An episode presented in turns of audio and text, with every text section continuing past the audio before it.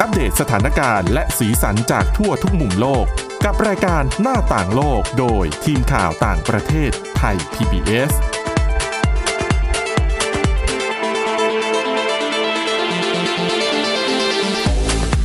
สวัสดีค่ะคุณผู้ฟังนี่คือรายการหน้าต่างโลกค่ะ เราก็มาพบกับคุณผู้ฟังเป็นประจำทุกวันเลยนะคะ ตั้งแต่วันจันทร์ถึงวันศุกร์ แม้จะเป็นวันหยุดนะคะตะเลิกษ์วันหยุดยาวเราก็มาเจอกันได้นะคะ เหมือนเดิมเวลาเดิมสำหรับวันนี้ค่ะพบกับคุณวินิษฐาจิตกรีและดิฉันสวรักษ์จากวิวัฒนากุลค่ะ สวัสดีค่ะ คุณวินิษฐาวันนี้มีเรื่องราวเกี่ยวกับความอ้วนที่น่าสนใจมากนะคะ ก็คือเวลาเราล้อคนอ้วนน่ะ คำสัตว์ชนิดหนึ่งที่มักจะถูกนำมาเปรียบเทียบก็คือช้าง อืมใช่ไหมบอกอุ้ยอ้วนเหมือนช้างเลยอะไรอช้างย่างบเงี้กยช้างน้ำมาหมดค่ะ แต่จริง ๆ แล้ววันนี้นะคะ เรามีข้อมูลทางวิทยาศาสตร์ที่พิสูจน์ให้เห็นว่า จริง ๆ แล้วเนี่ย มนุษย์น่ะอ้วนยิ่งกว่าช้างนะ ช้างจริง ๆ เนี่ยหืมเขาผอมกว่าเรา เราต้องตัวขนาดไหนถึงจะอ้วนกว่าช้างจริง ๆ ได้ ใช่ เดี๋ยวจะไปเล่าให้ฟังมันเป็นข้อมูลทางวิทยาศาสตร์ ดังนั้น พอฟังเรื่องนี้จบแล้ว คุณผู้คุณผู้ฟังอาจจะไม่สามารถ ไปล้อใครได้ว่าอ้วนเหมือนช้างได้อีกต่อไปแล้วนะคะอะแต่ว่าเรื่องแรกค่ะ เรามาดูเรื่องของผลการวิจัยนะคะ ที่เขาบอกว่าเวลาที่เราถกเถียงกันโดยเฉพาะยิ่งในเรื่องของทางการเมืองเนี่ย ถ้าคุณอยากจะเถียงและให้ชนะเนี่ยเขาแนะนำว่าควรจะหยิบยกประสบการณ์ ขึ้นมาพูดในการถกเถียง ซึ่งการใช้ประสบการณ์เนี่ยมันจะจูงใจคนได้ดีกว่าการถกเถียงด้วยข้อเท็จจริง อืมนะคะอันนี้เป็นผลวิจัยนะคะในวารสารของสถาบันวิทยาศาสตร์แห่งชาติของสหรัฐค่ะ เขาพบว่าเวลาที่เราเถียงกันเรื่องของการเมืองเนี่ยผู้คนนะคะจะเคารพความเห็นทางการเมืองของฝ่ายตรงข้ามมากกว่า หากว่าเป็นการโต้แย้งโดยนำเรื่องเล่าจากประสบการณ์ตรงมาพูดคุยกัน แต่ถ้าหากมาถกเถียงกันด้วยข้อเท็จจริงนั้น จะไม่ค่อยได้ผลมากนักเท่าไหร่ นะคะอาอย่างที่เราเคยได้ยินกันก่อนหน้านี้ว่า มีอยู่ไม่กี่ประเด็นที่เขาแนะนำว่าไม่ควรนำมาพูดหรือถกเถียงกัน ศาสนาอืมความเชื่อ แล้วก็เรื่องของการเมือง จริง ๆ นะสามเรื่องเนี้ยเถียงกันให้ตายก็ยากที่จะหาผู้ชนะ ยิ่งในช่วงที่บ้านเรามีกีฬาสีกันเมื่อหลายปีก่อน เป็นเป็นเรื่องที่กีฬาสีที่มีแค่สองสีใช่ไหมกีฬาสีที่ไม่ใช่กีฬาค่ะ เป็นอะไรที่ถ้ามีคน มันจะมีคนที่เขามีความเชื่ออย่างหนักแน่นในสีที่เขาชอบค่ะแล้วก็เปิดประเด็นมาในวงสนทนา วงแตกเลยนะคะ ใช่เถียงเมื่อไหร่ไม่อยากวงทะเลาะแตกันน่ะทุกที่ใช่ ไม่ว่าจะเป็นการนั่งคุยกันแบบบนโต๊ะ คือเจอกันต่อหน้า หรือการเถียงกันในสื่อสังคมออนไลน์ กลุ่มแชทใช่ไลน์กรุ๊ปค่ะ อย่างใน Twitter เนี่ยดิฉันเห็นบ่อยมากว่าอะบางทีมีคนหนึ่งเขาอาจจะตั้งตั้งประเด็นมา แต่ปรากฏว่าคนที่เถียงกันอะไม่ใช่คนที่ตั้งประเด็นกับคนที่คอมเมนต์นะ เป็นคนที่เข้ามาคอมเมนต์และคอมเมนต์เถียงกันเอง อ๋อใช่ใช่เคยเห็นค่ะนะคะเจ้าของโพสต์นี่หงายท้องไปเลยนะคะ เจ้าของโพสต์ก็นั่งดูเอ๊ะอะไรเนี่ยนะคะเกิดอะไรขึ้นอือหือซึ่งเรื่องราวของการที่จะถกเถียง ถ้าโดยเฉพาะอย่างยิ่งถ้าเป็นการถกเถียงทางการเมืองเนี่ยนะคะเขาบอกว่าทำไมการนำประสบการณ์ตรงเนี่ยมาพูดมันจะได้ผลมากกว่านะคะ เรื่องนี้ค่ะ ดรเคิร์ตเกรย์นะคะ ซึ่งเป็นนักจิตวิทยา แล้วก็เป็นผู้อำนวยการศูนย์วิทยาศูนย์วิทยาศาสตร์เพื่อความเข้าใจทางศิลธรรม ของมหาวิทยาลัยนอร์ทแคโรไลนาของสหรัฐค่ะเขาบอกว่า สมมุติถ้าเป็นเราพูดถึงเรื่องทางการเมืองเนี่ย แล้วมาถกเถียงกันด้วยข้อเท็จจริงว่าไอ้นั่นถูกไอ้นี่ผิดเนี่ยเขาบอกว่ามันจะทำให้ดูรู้สึกเหมือนกับต่างคนต่างมีความเชื่อของตัวเองอะถ้าเท่าถ้าเอาเหตุผลแบบเป็นเหตุเป็นผลมาพูดเนี่ยจะไม่ค่อยเชื่อ ทุกคนก็คิดว่าตัวเองมีเหตุผลทางนั้นไง แต่ถ้าหากว่าคุณนำประสบการณ์โดยตรงของคุณ หรืออาจจะเป็นประสบการณ์ของคนอื่น ที่ถูกกดขี่ข่มเหงอืมแต่ต้องเป็นเรื่องราวที่ฟังดูเป็นเรื่องจริง แล้วก็เชื่อถือได้ค่ะเขาบอกว่าการเล่าเรื่องในลักษณะนี้เนี่ย มันจะได้ผลจูงใจฝ่ายตรงข้ามได้มากกว่าการอ้างถึงข้อเท็จจริงอืมนะคะเขามีการทำทดลองด้วยนะคะ เขาบอกว่ามีการทำการทดลองที่แตกต่างกันถึง 15 ครั้ง เพื่อค้นหาว่าการถกเถียงแบบไหน จึงจะเอาชนะใจฝ่ายตรงข้ามทางการเมืองได้ แต่ว่าข้อสรุปที่ได้เหมือนกันทุกอันก็คือว่ามันแทบไม่มีโอกาสที่จะเปลี่ยนใจอีกฝ่ายได้เลย แต่ทำได้เพียงแค่การโน้มน้าว และทำให้ฝ่ายตรงข้ามเนี่ยยอมรับฟังเรามากขึ้นอืมนะคะเขาบอกว่าให้อาสาสมัครเกือบ860 คนค่ะ จินตนาการว่ากำลังถกเถียงกับคนที่มีความเห็นทะความเห็นต่างทางการเมืองกับตัวเองสองคนอืมคนหนึ่งโต้แย้งด้วยข้อเท็จจริง แต่อีกคนหนึ่งเนี่ยเขาใช้ประสบการณ์ส่วนบุคคลมาโต้เถียง ผลปรากฏว่าอาสาสมัครส่วนใหญ่นะคะ จะให้คะแนนชื่นชอบกับคนที่โต้แย้ง โดยใช้อ่าประสบการณ์ส่วนบุคคลมากกว่า ค่ะนะคะ อะ อันนี้ก็เป็นรูปแบบหนึ่งของการทดสอบ นะคะเขาบอกว่าต้องยอมรับว่าการถกเถียงทางการเมืองเนี่ยมันแทบจะหาจุดร่วมระหว่างกันแทบไม่ได้ แต่อย่างน้อยเนี่ยมันก็มีวิธีที่จะทำให้อีกฝ่ายยอมฟังเรามากขึ้นในฐานะที่เราเป็นมนุษย์คนหนึ่งอืมไม่ใช่ไม่ใช่มองเป็นคนที่อยู่ฝั่งตรงข้าม จริง ๆ ในการพูดคุยกันเรื่องการเมืองเนี่ย แค่เอาว่าพูดคุยกันแล้วแลกเปลี่ยนความเห็นกันได้ค่ะ แบบไม่ทะเลาะกันก็เก่งแล้วอืมส่วนจะเปลี่ยนความคิดอะ ยากก็อย่างที่บอกยากใช่นะคะ คืออย่าไปว่าคนอื่นเลย คือดูตัวเราเองเนอะถูกไหมเวลาเราเชื่ออะไรเนี่ย แล้วก็ฉันก็เชื่ออย่างเงี้ย บางทีคนเอาเหตุผลมาแล้วก็ไม่เชื่อไม่ค่อยฟัง หรือเราก็อาจจะมีเหตุผลไม่จริงของเราถูกต้องนะคะอะประเด็นต่อไปค่ะ ก็น่าสนใจเหมือนกันอย่างที่เกริ่นไปแล้วเรื่องของความอ้วนนะคะ ไม่มีใครอยากถูกล้อหรอกว่าอ้วน แต่ว่าช้างเนี่ย มันก็คงไม่รู้นะว่ามันถูกมนุษย์แบบถูกนำไปเปรียบเทียบอยู่เสมอว่าเอ่ออ้วนเหมือนช้างอะไรอย่างเงี้ยนะคะ โดนตีกระทบตลอดเออแต่จริง ๆ แล้วนะคะ ถ้าหากไปดูข้อเท็จจริงในแง่ของวิทยาศาสตร์แล้วต้องพบว่าช้างเนี่ย ไม่ใช่สัตว์ที่อ้วนเลยนะ ต้องบอกว่ามันเป็นสัตว์ที่ตัวใหญ่นะคะ ข้อแรกก็คือว่าการกำหนดเกณฑ์ว่าอ้วนหรือไม่อ้วนเนี่ย อย่างคนเราก็ดูจากมุเอ่อดัชนีมวลกายใช่ไหมคะค่ะดูสัดส่วนของกล้ามเนื้อไขมันความสูง สูงไหมเอะไรยังไง ของสัตว์ก็เช่นเดียวกันอืมนะคะ ทีนี้มีทีมนักวิทยาศาสตร์ของอเมริกานะคะนำโดยดรดานิเอล่าซูชิตจากมหาวิทยาลัยอินเดียนาค่ะ เขาพบข้อเท็จจริงเรื่องความอ้วนของช้างโดยบังเอิญนะ เพราะว่าตอนนั้นเนี่ยเขากำลังทดลองเพื่อประเมินสุขภาพของช้างเอเชีย ที่ถูกนำมาเลี้ยงในสถานที่แคบๆ อย่างเช่น ในสวนสัตว์ หรือว่าศูนย์ดูแลช้างต่างๆ นะคะ คือตอนนั้นเนี่ยเขาสันนิษฐาน คือมีการตั้งข้อสมมติฐานว่า ช้างที่ถูกนำมาเลี้ยงในที่แคบๆอย่างในสวนสัตว์เนี่ย มันอาจจะมีสุขภาพไม่ค่อยดีอืมเพราะหนึ่งคิดง่าย ๆ มีเจ้าหน้าที่เอาอาหารมาให้มันกินอย่างสม่ำเสมอ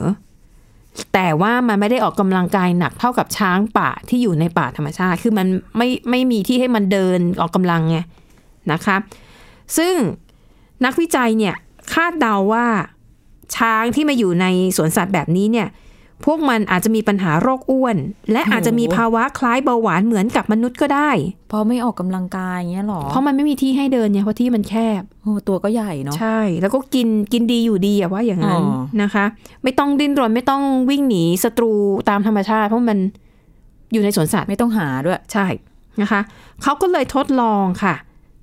ให้ช้างเอเชีย 44 เชือกในสวนสัตว์หลายแห่งในภูมิภาคอเมริกาเหนือเนี่ย ให้พวกมันสวมสายรัดข้อเท้า เป็นคล้ายๆ เหมือนของมนุษย์น่ะ เวลาเราเดินหรือวิ่งอะจะมีสายรัดข้อมือนับเหมือนนับก้าวเดิน เหมือนของผู้ต้องขังที่ออกจากเรือนจไม่เหมือนสิำติดตาม อันนั้นของผู้ต้องขังให้ตามว่าอยู่ที่ไหนอ๋อเหรอแต่ของคนนี่คือวันนี้เดินกี่ก้าวเดินถึงหมื่นอ๋อก้าวหรือยังเออในแง่ของออกกำลังกายก็ติดแบบเนี้ยให้ช้างเหมือนกันนะคะ แต่ของช้างเนี่ยนอกจากจะวัดกิจกรรมความเคลื่อนไหวร่างกายของมันได้แล้วเนี่ยยังวัดความแข็งแรงของร่างกายได้ด้วย แล้วเขาก็วัดปริมาณไขมัน แล้วก็สัดส่วนมวลกล้ามเนื้ออะไรแบบนี้นะคะ ของตัวช้าง แล้วก็มาสรุปผล ปรากฏว่าน่าทึ่งมากค่ะ ช้างเอเชียที่เข้าร่วมการทดลองนะคะ มีสัดส่วนไขมันในร่างกายเนี่ยน้อยกว่าที่คาดเอาไว้มาก ช้างพลายนะคะ มีไขมันแค่ 8.5%เท่านั้น ส่วนช้างพังเนี่ยมีไขมันอยู่ 10%ไปดูของมนุษย์ มนุษย์ที่ชอบว่าอ้วนเป็นช้างเนี่ยนะค่าเฉลี่ยสัดส่วนไขมันของมนุษย์ทั่วไปอยู่ที่6%ถึง30%นะคะอืมช้างเนี่ยสูงสุดอยู่แค่สิบเปอร์เซ็นว่าไม่ได้แล้วนะคะ นั่นแปลว่ามนุษย์ อ้วนกว่าช้างเอเชียอย่างน้อยก็สามเท่านะอืมนะคะอะอันนี้ถ้าในแง่ของการพูดเปรียบเปรยจากนี้ไปคุณผู้ฟังไม่สามารถจะไปตำหนิใครได้แล้วนะว่าอ้วนเหมือนช้างค่ะเพราะช้างไม่ได้อ้วน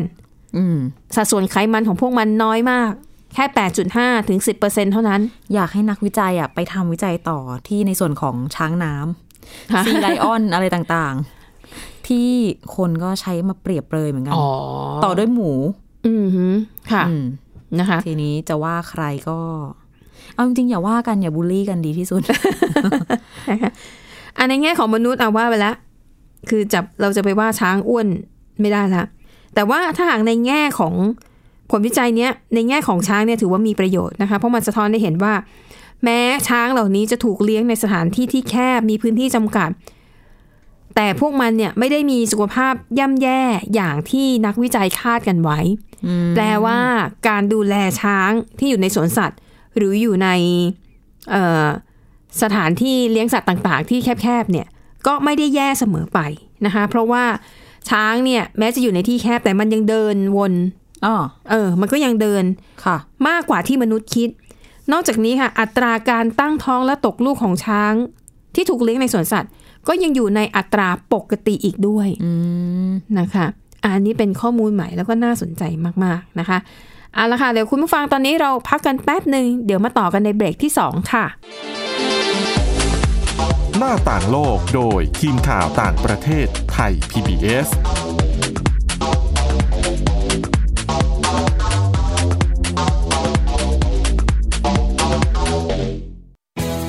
ไทย PBS ดิจิทัล Radio Infotainment for All สถานีวิทยุดิจิทัล จากไทย PBS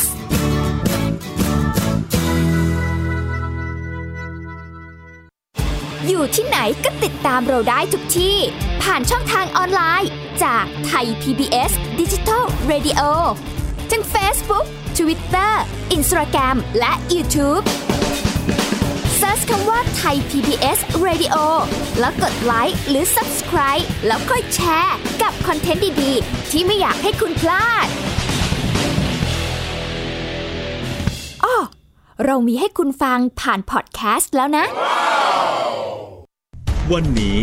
การดูข่าวของคุณจะไม่ใช่แค่ในทีวีไทย PBS ให้คุณดูข่าวได้หลากหลายช่องทางถูกน้ำท่วมเต็มพื้นที่ เว็บไซต์ www.thaipbs.or.th/news Facebook Thai PBS News Twitter @thaipbsnews YouTube Thai PBS News ไหลล้นทะลักเข้ามานะกดติดสนันในการข่าวพร้อมๆกับหน้าจอไร้ขีดจำกัดเรื่องเวลา เข้าถึงรายละเอียดได้มากกว่า ไม่ว่าจะอยู่ณจุดไหน ก็รับรู้ข่าวได้ทันที ดูสดและดูย้อนหลังได้ทุกที่ กับ 4 ช่องทางใหม่ข่าวไทย PBS ข่าวออนไลน์ ชับไว้ในมือคุณ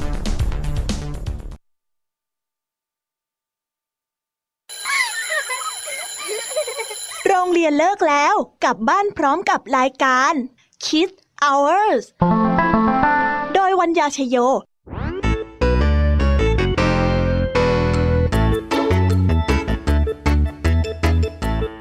บกับนิทานคุณธรรมสอนใจกับครูไหวใจดีว่าไม่ควรเชื่อคำพูดของคนพลาน นอกจากนี้ลุงทองดีกับเจ้าจ้อยยังมีนิทานสุภาษิตมาเล่าให้ฟังนี่พวกเอ็งเนี่ยนะ มันลิงหลอกเจ้ากันจริงทั้งยังมีนิทานเด็กดี และพี่ยามีเล่านิทานสนุกสุดหันษาให้น้องๆได้ฟัง ทุกวันจันทร์ถึงศุกร์ 17 นาฬิกา ทางวิทยุไทย PBS www.thaipbsradio.com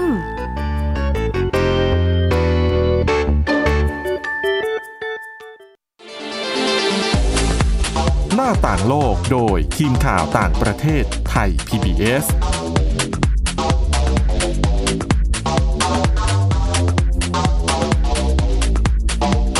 ฟังต้อนรับเข้าสู่ช่วงที่2นะคะ ช่วงนี้เราจะว่าด้วยเรื่องกลไกของร่างกายมนุษย์นะคะ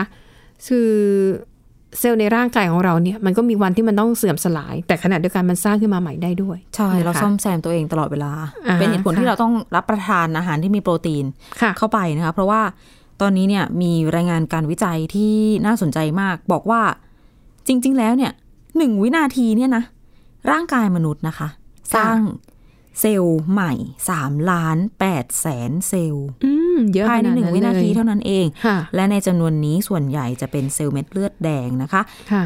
ผลงานการวิจัยนี้มาจากสถาบันวิทยาศาสตร์ไวส์มานของที่อิสราเอลค่ะ ตีพิมพ์ลงในวารสาร Nature Medicine ซึ่ง ถือว่าเป็นผลคำนวณใหม่ที่ปประประเมินอัตราการสร้างและผลัดเปลี่ยนเซลล์ร่างกาย โดยเฉลี่ยของมนุษย์เนี่ยได้ใกล้เคียงที่สุดเท่าที่เคยมีมานะคะ และตัวเลขที่บอกไป อัตราการสร้างเซลล์ใหม่3ล้าน8แสนเซลล์ค่ะต่อวินาทีเนี่ยก็เท่ากับว่าร่างกายเราจะผลิตเซลล์ใหม่ทั้งสิ้น ราว 3.3 แสนล้านเซลล์ต่อวัน โอ้โห คิดเป็นตัวเลขหลักนี่ ตัวเลขอืมไม่รู้กี่หลักบอกไม่ถูกค่ะเลยค่ะในจำนวนนี้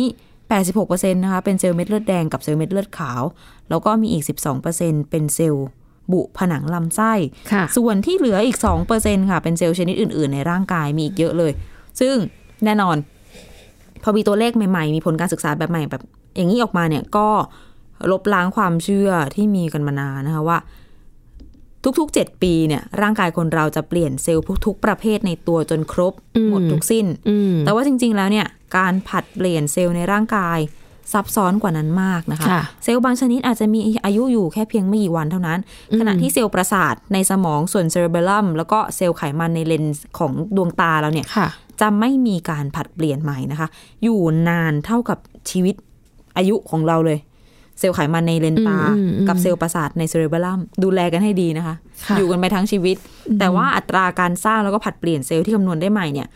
ต้องบอกว่าเป็นค่าเฉลี่ยมาตรฐานที่คิดจากมนุษย์ต้นแบบนะ ต้นแบบค่ะคืออะไร ต้นแบบคือเป็นผู้ชายที่สุขภาพดี อายุ 20-30 ปี หนัก 70 กิโลกรัม สูง 170เซนติเมตรค่ะคือไม่อ้วน ไม่ผอม ไม่ได้มีโรคอะไรนะคะ ทีมผู้วิจัยเนี่ยเขาใช้ข้อมูลอายุขัยของเซลล์แต่ละชนิดจากงานวิจัยในอดีต แล้วก็ คำนวณหามวลของเซลล์แต่ละชนิดจากค่าเฉลี่ยมวลของเซลล์ร่างกายโดยรวมด้วย แล้วก็ไปคำนวณอีกรอบหนึ่งจนออกมา ได้เป็นอัตราการสร้างและผลัดเปลี่ยนเซลล์ใหม่ของมนุษย์ ทั้งแบบที่นับเป็นจำนวนเซลล์อืมและแบบคิดเป็นปริมาณเนื้อสาร ซึ่งถ้านับจำนวนเซลล์เราบอกไปแล้ว วินาทีหนึ่งสามล้านแปดแสนเซลล์ แต่ถ้าคิดเป็นปริมาณเนื้อสารเนี่ยจะได้ผลต่างออกไปนิดนึง พบว่าร่างกายคนเราสร้างเซลล์ใหม่ คิดเป็นน้ำหนักนะ วันหนึ่งอะแปดสิบกรัม ค่ะ อืม แต่ว่ามวลของเซลล์เม็ดเลือดใหม่เนี่ย ก็จะมีปริมาณพอๆกันกับเซลล์บุผนังลำไส้ใหม่ที่เกิดขึ้นอืมแล้วก็ลดหลั่นกันไปก็จะเป็นพวกเซลล์ผิวหนัง เป็นเซลล์ไขมันอีกไม่กี่เปอร์เซ็นต์นะคะ และอัตราการสร้างกับผัดเปลี่ยนเซลล์ใหม่ที่แท้จริงของแต่ละคนเนี่ยอาจจะเบี่ยงเบนไปจากค่ามาตรฐานข้างต้นได้ตามเพศ วัยน้ำหนักส่วนสูงเงื่อนไขทางสุขภาพนะคะ แต่ว่าตัวเลขที่คำนวณได้ครั้งนี้เนี่ยมีประโยชน์อย่างยิ่ง ต่อการอ้างอิงในงานวิจัยทางการแพทย์ ซึ่งเขาก็จะมุ่งทำความเข้าใจอวัยวะต่างๆเนาะแล้วก็ดูแลร่างกายให้ดีจากการผัดเปลี่ยนเซลล์นี่แหละ อืมค่ะอืมอะก็อย่างที่บอกไปว่าร่างกายมนุษย์เนี่ย คือเซลล์บางอย่างมันมีมันมีอายุไขของมันอะคือมันใช่ไม่ได้อยู่ตลอดไปนะคะ อย่างอันนึงเลยที่เห็นชัดๆนั่นก็คือเลือดนะคะ อันนี้อาจจะเป็น เกร็ดข้อมูลนะคะ ให้กับคุณผู้ฟังได้รับทราบนะคะว่าอย่างเลือดของมนุษย์เนี่ย ต่อให้เราไม่ทำอะไรกับมันเลยนะคะ อยู่เฉยๆเนี่ย เลือดมันก็จะหมดอายุ แล้วมันก็จะถูกอืมขับถ่ายกลายเป็นของเสียออกจากร่างกายค่ะผ่านทางเหงื่อ อุจจาระ ปัสสาวะ ดังนั้นอันนี้จึงเป็นเหตุผลนะคะ ที่เขาพยายามรณรงค์ให้ประชาชนเนี่ย ไปบริจาคโลหิต เพราะถ้าเรา ไปบริจาคตอนที่โลหิตมันยังใช้การได้ดีเนี่ย มันสามารถเอาไปช่วยต่ออายุให้กับคนอื่น ๆได้ค่ะนะคะ และต่อให้เราไม่ทำอะไรกับมันเลย ไอ้โลหิตเหล่านี้มันก็ต้องมันก็ต้องเสียไปอยู่ดีอะอืมดังนั้นแทนที่จะปล่อยให้มันเสียไปเปล่าๆเนี่ยทำไมไม่เอาไปบริจาคนะคะ เพื่อจะช่วยชีวิตคน ทีนี้ถามว่าเซลล์เอ่ออย่างเลือดเนี่ย มันมีอายุเท่าไหร่ คือมันมีอายุประมาณ เอ่อสามเดือน อ๋อ นะคะ ดังนั้นคิดง่ายๆก็คือในหนึ่งปีเนี่ย ถ้าคุณตั้งใจบริจาคโลหิตจริง ๆ เนี่ยนะคะทำได้เลยทุกๆสามเดือนหนึ่งปีคุณบริจาคได้สี่ครั้งค่ะนะคะ แล้วก็ ร่างกายมนุษย์เนี่ย เลือดที่ไหลเวียนอยู่ในร่างกายเราอะประมาณ 4,000ถึง5,000ซีซีอืมแต่ว่าการบริจาคเลือดเนี่ยเขาจะเอาเลือดของเราไปประมาณ 350ถึง450ซีซีเท่านั้นอืมซึ่งถือว่าเป็นจำนวนที่ไม่ทำให้เกิดอันตรายค่ะ แต่มันดีด้วยซ้ำเพราะอย่างที่บอกโลหิตเราไม่ทำอะไรมันก็จะหมดอายุ แล้วก็กลายเป็นของเสียที่ถูกขับถ่ายออกไปจากร่างกาย แต่ถ้าเราไปบริจาคโลหิต ร่างกายจะรู้แล้วว่าเราเสียเลือดออกไปจำนวนเท่านี้ ร่างกายจะกระตุ้นการสร้างเม็ดเลือดใหม่ออกมาชดเชยเท่ากับว่าเราจะได้เลือดที่ผลิตขึ้นมาใหม่ค่ะขึ้นมาหล่อเลี้ยงในร่างกายอืม นะคะ ดังนั้นไม่ว่าจะเป็นผู้หญิงหรือผู้ชายสามารถบริจาคทุก ๆ 3 เดือนได้ เช่นเดียวกันนะคะ อันนี้คือคือประโยชน์ แต่แน่นอนนะคะ คุณจะบริบริจาคโลหิตได้เนี่ย ก็ต้องมีการเตรียมความพร้อม ไม่ใช่จู่ๆวันนี้นึกอยากไปก็ไปเลยไม่ได้นะคะเอาสำหรับคุณผู้หญิงแน่นอน ถ้าเป็นช่วงนั้นของเดือนไม่ต้องไปไม่ควร เพราะว่าร่างกายเนี่ยเสียเลือดอยู่แล้วค่ะนะคะอา นอกเหนือจากนั้นก็คือเรื่องของความพร้อมเช่น ควรต้องนอนหลับพักผ่อนให้เพียงพอ ก็สัก 8 ชั่วโมงตามมาตรฐานอืมก่อนไปบริจาคควรทานอะไรไปสักหน่อยค่ะ บางคนอาจจะแบบเป็นคนไม่กินอาหารเช้า อะ ตื่นเช้ามาดื่มกาแฟแก้วเดียวอืมไม่พอนะคะ ถ้าช่วงไหนต้องไปบริจาคโลหิต อาจจะเพิ่มแซนด์วิชอีกหน่อย หรือนม อะไรที่มันแบบ ให้พลังงาน เออ ให้พลังงานใช่ แต่อย่าให้พลังงานมากเกินไปนะ พวกไขมันข้าวขาหมูคากิ หนังไก่ อาหารแกงกะทิ ดิฉันแนะนำว่าไม่ควรกินเพราะว่าเคยเจอประสบการณ์ตรงมาแล้ว เป็นยังไงคะทำทุกอย่างที่เขาห้าม นอนน้อย แล้วก็ก่อนบริจาคก็ไปกินอะไรอะแกงเขียวหวานราดข้าว ที่แบบมันๆนะนะใช่ คือตอนนั้นนะไม่ได้ตั้งใจแต่ว่าโรงอาหารที่อยู่ใกล้สภากาชาติอะ เขามีเมนูไม่กี่อย่าง อ๋อ เออนอนน้อยกินอาหารมันเยอะบริจาคเลือดอ๋อบริจาคเลือดเสร็จก็คิดว่าอ๋อฉันยังสาวไม่เป็นไรก็ขับรถไปห้างเซ็นทรัลเวิลด์ต่อ สรุปอยู่ใกล้ไปเป็นลมหน้าลิฟต์ๆจริงเหรอ จริง เป็นลมเลย เป็นลมหน้าลิฟต์เลยค่ะ รู้เลยว่าอาการเป็นลมเป็นอย่างนี้นี่เองอ๋อแล้วก็รู้เลยว่านั่นแหละ สาเหตุปัจจัยทั้งหมดที่เราว่ามาค่ะ คือเราไม่พร้อม แล้วเราก็ไปบริจาคโลหิตอืมนะคะ อันนี้ก็ฝากเตือนคุณผู้ฟังไว้ด้วย นะคะอะทีนี้กลับมาเลือดที่เราบริจาคเนี่ยนะคะ ถ้าเราเห็นเนี่ยมันก็เห็นแค่เป็นเลือดใช่ไหมเลือดสีแดงแต่จริง ๆ แล้วเนี่ยเลือดที่เราบริจาค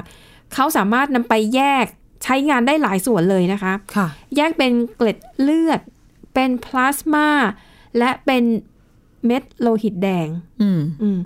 ถามว่าคนกลุ่มไหนที่ต้องใช้แน่นอน